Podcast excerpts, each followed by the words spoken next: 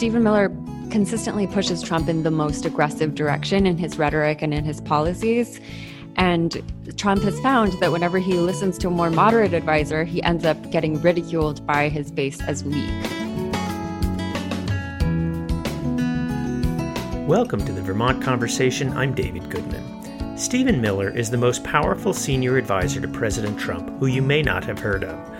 The 35 year old anti immigration activist has been the moving force behind Trump's immigration policy and his darkest speeches. Miller has conjured apocalyptic visions of immigrants as an existential threat to America and has targeted refugees, asylum seekers, and most infamously, children. Miller is revered by Rush Limbaugh and compared to Nazi propaganda minister Joseph Goebbels. So, who is Stephen Miller and why should we care about him? To shed light on this, we turn to Jean Guerrero, a journalist and former reporter for the Wall Street Journal. Her new book is Hatemonger Stephen Miller, Donald Trump, and the White Nationalist Agenda. Uh, Jean Guerrero, welcome to the Vermont Conversation. Great to be here.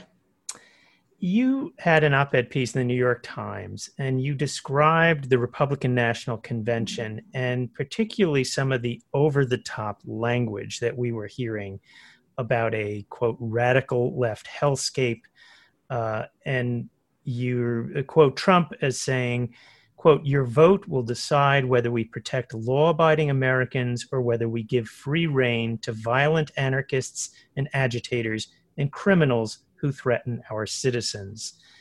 This is partly the subject of your book and writing about Stephen Miller. Where does this apocalyptic language come from? Well, it comes from Stephen Miller, who is his top speechwriter, his senior advisor. And Stephen Miller is pulling this language from the white supremacist and white nationalist literature that he's been reading uh, for a very long time.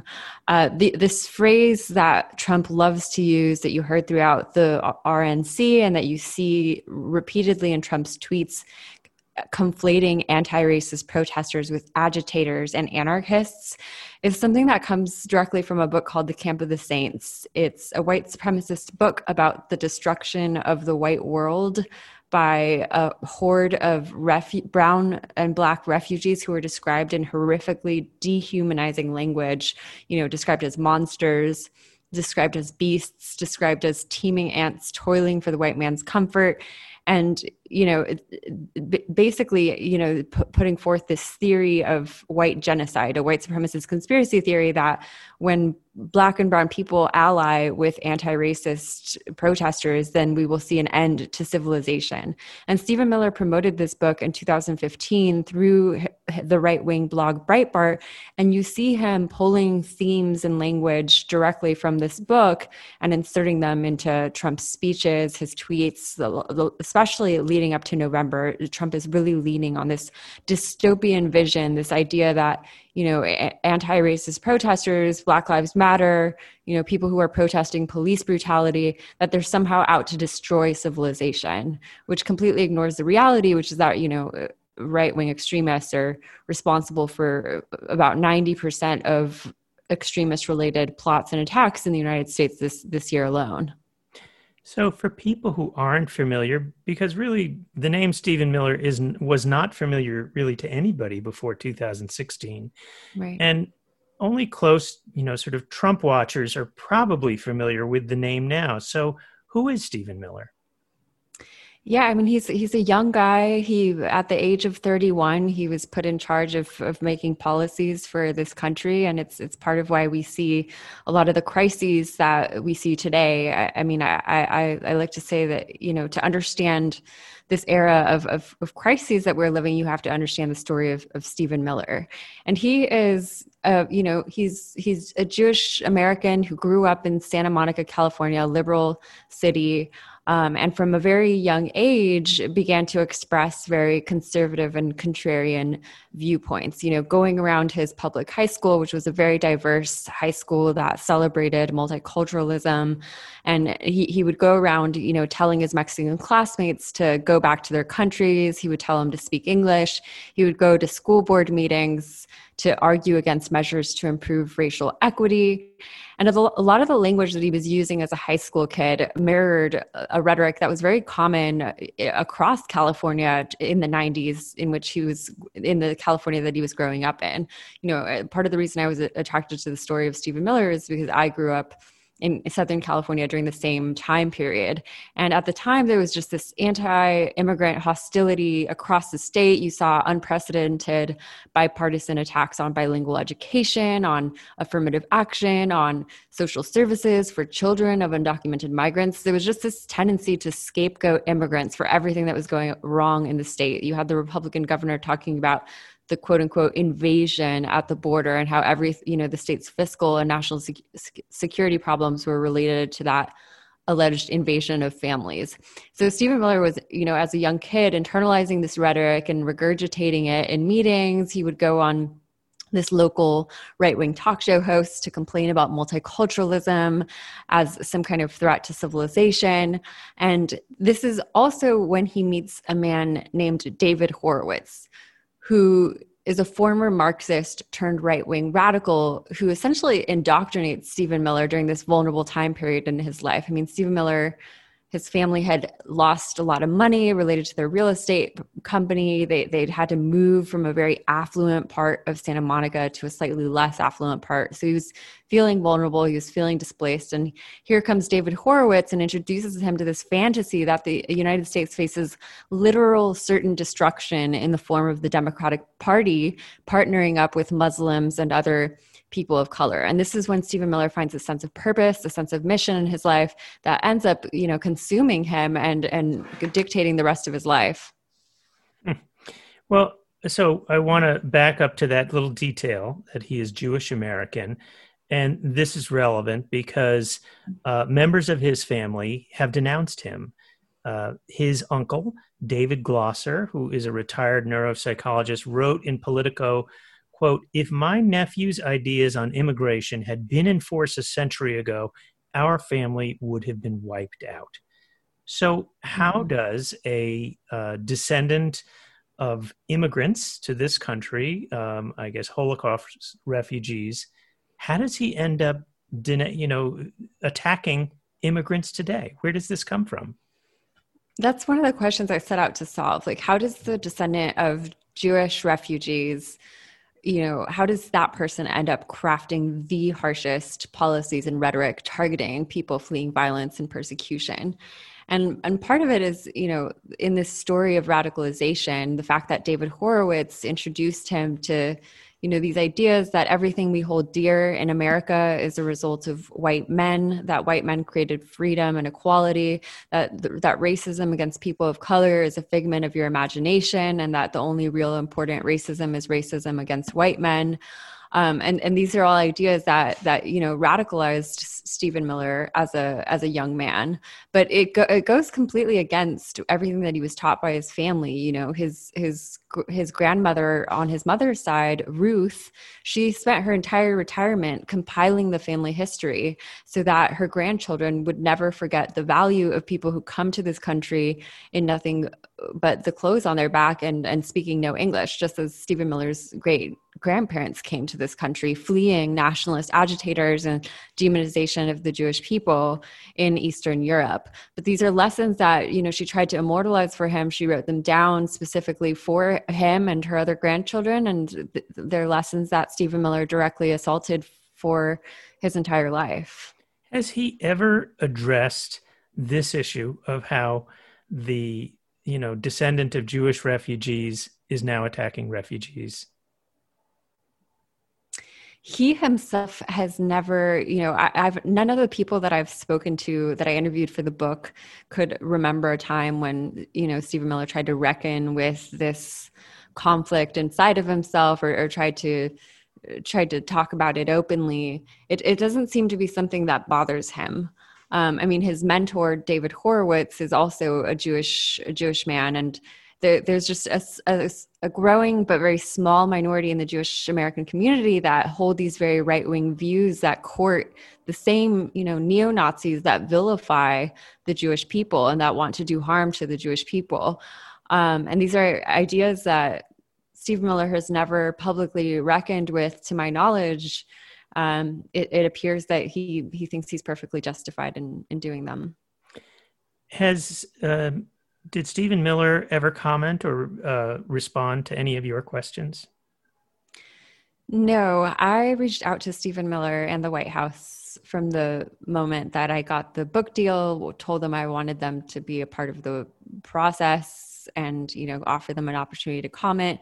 And for a little while, they were acting like they were considering it. The deputy press secretary said they were thinking about it, but ultimately, you know, my deadline came around and I'd followed up repeatedly and had had not heard back. So they they chose ultimately not not to participate. And I, and I mean this is part of how Stephen Miller has been able to stick around so long in the White House is that he he likes to stay in the shadows. He likes to downplay his role. He he's very careful that whenever he speaks to journalists he's he's casting himself as a mere devoted vehicle for Trump's agenda. So this really works for Trump's ego you know as as opposed to the actions of for example, former chief strategist Steve Bannon, who was a mentor of Stephen Miller's and who got himself kicked out, you know, just a few months after starting in the White House because he was so obsessed with media attention, so obsessed with self mythologizing through the press. And this is something that Stephen Miller is very careful not to do. He's comfortable in Trump's shadow, and you know, he he, he never gets out ahead of him in a way that offends his sense of superiority. So, with that idea that he works in the background, how does he wield power? Because, as you point out, he wields considerable influence across multiple agencies of government and including over the president himself. Exactly. I mean, one of the ways is is his special relationship with Trump, which I just talked about a little bit. But I mean, you know, Stephen Miller gets Donald Trump in a way that no other person in the White House does, and and part of this is rooted in Stephen Miller's childhood, which I delve into in the book. You know, Stephen Miller's father is a real estate investor who was described to me as being very similar to Trump. He was he's described in court documents as a masterpiece of evasion and manipulation. He was plagued by bankruptcies and legal disputes related to his real estate company. So the same kind of, you know, business um, entanglements that you see Trump involved in and so part part of it is they come from very similar families. So Stephen Miller is able to have you know the outsized influence through a proper management of his relationship with Donald Trump. But the other thing is, you know, Stephen Miller. Um, he, he has repeatedly bypassed the bureaucracy, disregarded the input of national security experts, reached deep into the bowels of agencies to issue his orders. So complete disregard for the regular po- policymaking procedure fr- from day one. I mean, and, and which all courts often find to be illegal or unconstitutional. Exactly. That's why you see a lot of his orders, even just uh, starting from the very beginning with the, the Muslim ban being struck down by the courts and having to be rewritten multiple times before it was upheld. Um, and, and it's it's because of this, you know, disregard for legal legal procedure that Stephen Miller, you know, does. But but it works. It works for Trump. I mean, Trump, Stephen Miller uh, consistently pushes Trump in the most aggressive direction in his rhetoric and in his policies. And Trump has found that whenever he listens to a more moderate advisor, he ends up getting ridiculed by his base as weak. Mm. And you know, Trump hates that. He wants to be seen as a killer. He's talked throughout his life about the importance of killer instincts. And Stephen Miller shares Trump's instinct for violence because he has been reading uh, white supremacist literature for so long and he has his hands on the pulse of that most, you know, aggressive, hardcore base. And so Trump thinks he needs Stephen Miller to win again in November. He he believes that he won in 2016 in large part because of Stephen Miller and, the way that he shaped his rhetoric and his, and his policies, and and he thinks he needs him again in in in 2020. Jean, uh, you mentioned the uh, the the kind of violence and obsession with violence, and I I think uh, for many people listening to Trump, one of the kind of strange things is the often very graphic violent language that he uses in describing crime. It's not enough to say somebody is killed. He wants to say how they were killed, how many times they were shot or stabbed. What is that about? Well, so that's you know that's about demonization, and that is something that Stephen Miller is is behind. Stephen Miller is behind Trump's extremely gory, vivid descriptions of alleged migrant crimes. Everything from describing how a migrant crushes a woman's eye sockets or skull with a hammer, you know, talking about migrants slaughtering or butchering little girls. Just really gruesome depictions of violence that Stephen Miller inserts into Trump's speeches to incite, you know, white fear and white hatred in, in the same way that it was incited in him when he was a teenager.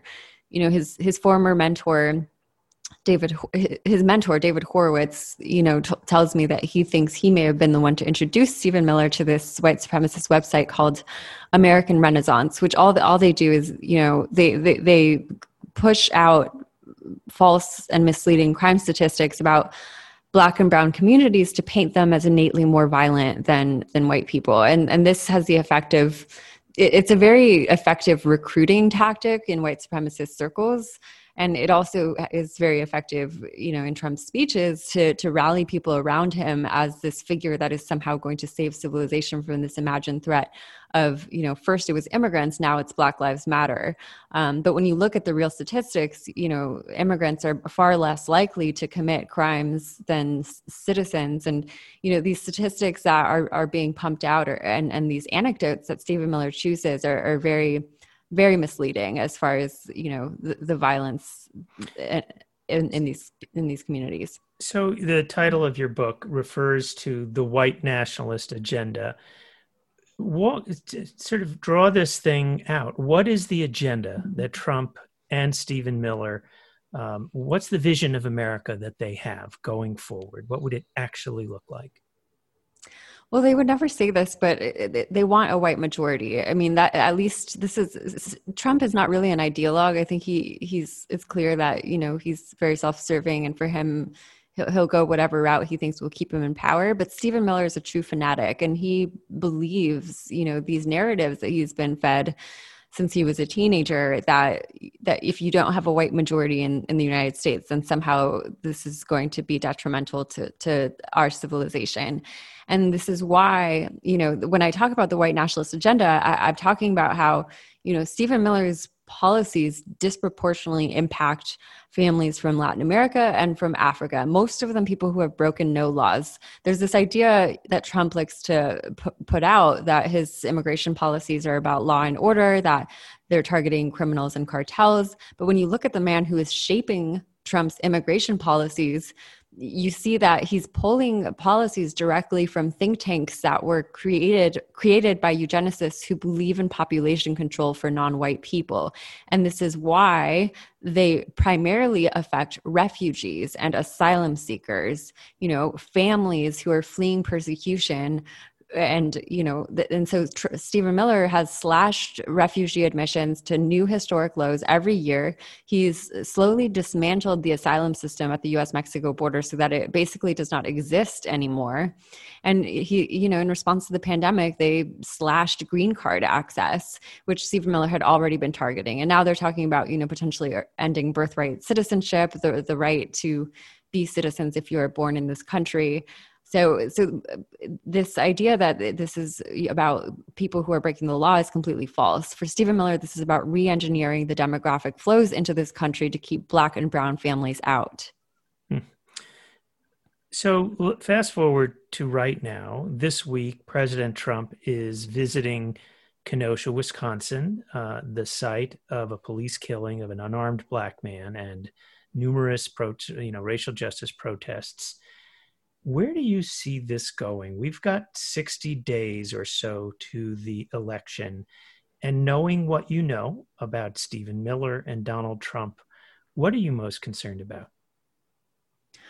Well, Trump, through the you know through the influence of Stephen Miller, breathes life into extremism on both sides of the political spectrum, and it is something that he is doing deliberately eh, because he understands that chaos in the streets you know foments this vision this apocalyptic vision that that you know that that he that he that only he can save the United States and that you know there's this radical left that wants to destroy the country.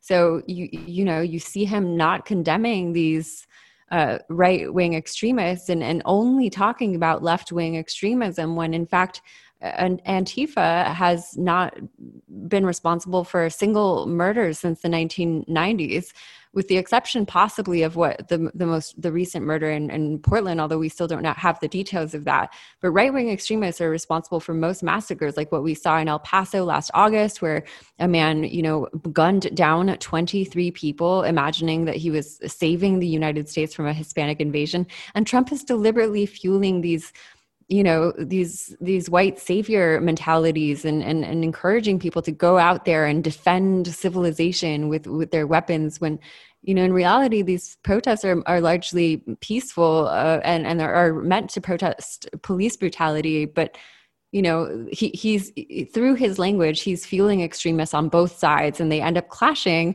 And and i think the the the you know the the threat is you know the, the risk is that we're just going to see more and more of that. We're going to see more violence and and trump is going to do nothing to counter that because it serves him politically.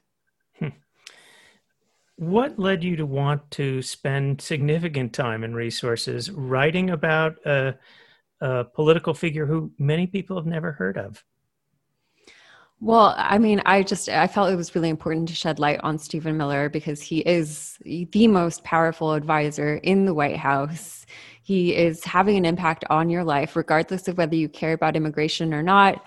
You know, he he's a public relations flack who at the age of 31 was essentially put in charge of the Department of Homeland Security, which is supposed to have this very broad mandate to protect the American people from everything from pandemics to terrorism to cyber warfare, into something that was laser focused in uh, on keeping out migrant families and is now being used as a political weapon against American citizens on the streets of Democrat run or Democrat leaning uh, cities, like we see in Portland. You know, you have the Department of Homeland Security being weaponized against American citizens. And most of the top positions at this very important department are either vacant or held by people in acting capacity, including the secretary. And this is deliberate. This allows Stephen Miller to ram his agenda through this very powerful department.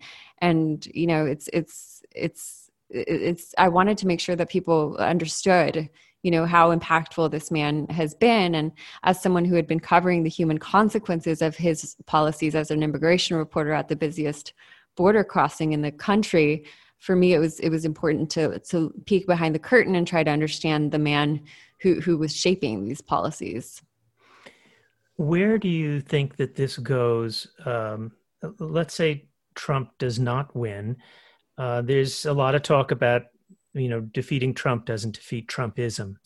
What becomes of stephen miller and the forces he's unleashed? How much of a factor do you think they'll be in our society? Well, they're definitely not going to go away, um, and especially because Stephen Miller is is a fanatic. I think that he, if Trump were to lose, I think that he would become even more consumed with his mission and, and trying to find ways to to divide the, American people based on skin color, based on political affiliation, based on nationality. Um, because you know again like he thinks that he is somehow saving the united states by by doing this. They, they talk about the threat of multiculturalism but they foment you know division and polarization pur- purposely for for political gain. And i think that you know Fox News and a lot of these other conservative outlets have started to realize, you know, through alliances with Stephen Miller, that that using the most incendiary language the most the language that echoes white supremacists that language is extremely effective at making money and at giving you power. And and it's a pandora's box that has been open. I mean that's those are the words that were used by stephen miller's aunt when i was interviewing her for the book. She says stephen miller has opened up this pandora's box of hatred and she has no idea how we're ever going to get it to, close shut and i think one of the ways to do that is you know to get more informed and to learn about the people who are behind this and and that's why i wrote the book from your insights into the white nationalist and white supremacist movements, what is their kryptonite? What is the key to stopping them? Man, I, wish I knew. I mean, well, I suspect that, you know, it's getting called out and being labeled uh, accurately because they're so offended and hysterical about the so-called cancel culture which is in the way that they use it it's they're lumping together all of the critics of white male supremacy and and demonizing them and uh, inverting the moral value of their arguments in order to silence in order to cancel them. Um, but this obsession with you know cancel culture being this grave threat to civilization which you hear stephen miller using you heard in the rnc again and again to me that reflects that that, that you know they, they try to de- demonize criticism as as cancel culture but i but i think it's because they realize that the more that they are you know held accountable for their hate speech the the the less powerful they will be. So i think it's simple. I think it boils down to you, you, you know the media has to get more you know they, they have to be more courageous about using true words to describe people in positions of power. I think journalists even in progressive newsrooms for a very long time have shied away from using words like racist to describe people because we do not know what is in their hearts. But i think that when you have you know documents when you have a person's emails. When you when you understand when you have evidence that people are deliberately inciting hatred and because they see its political utility then i think that we need to call it out for what it is which is hate mongering and you know hopefully slowly op- open up people's eyes and and disempower some some of these white supremacists who have infiltrated our institutions. Well jean guerrero i want to thank you for joining us this week on the vermont conversation. Thanks so much for having me Jean Guerrero is a journalist and the author, most recently, of Hatemonger Stephen Miller, Donald Trump, and the White Nationalist Agenda. I'm David Goodman. Thanks so much for listening.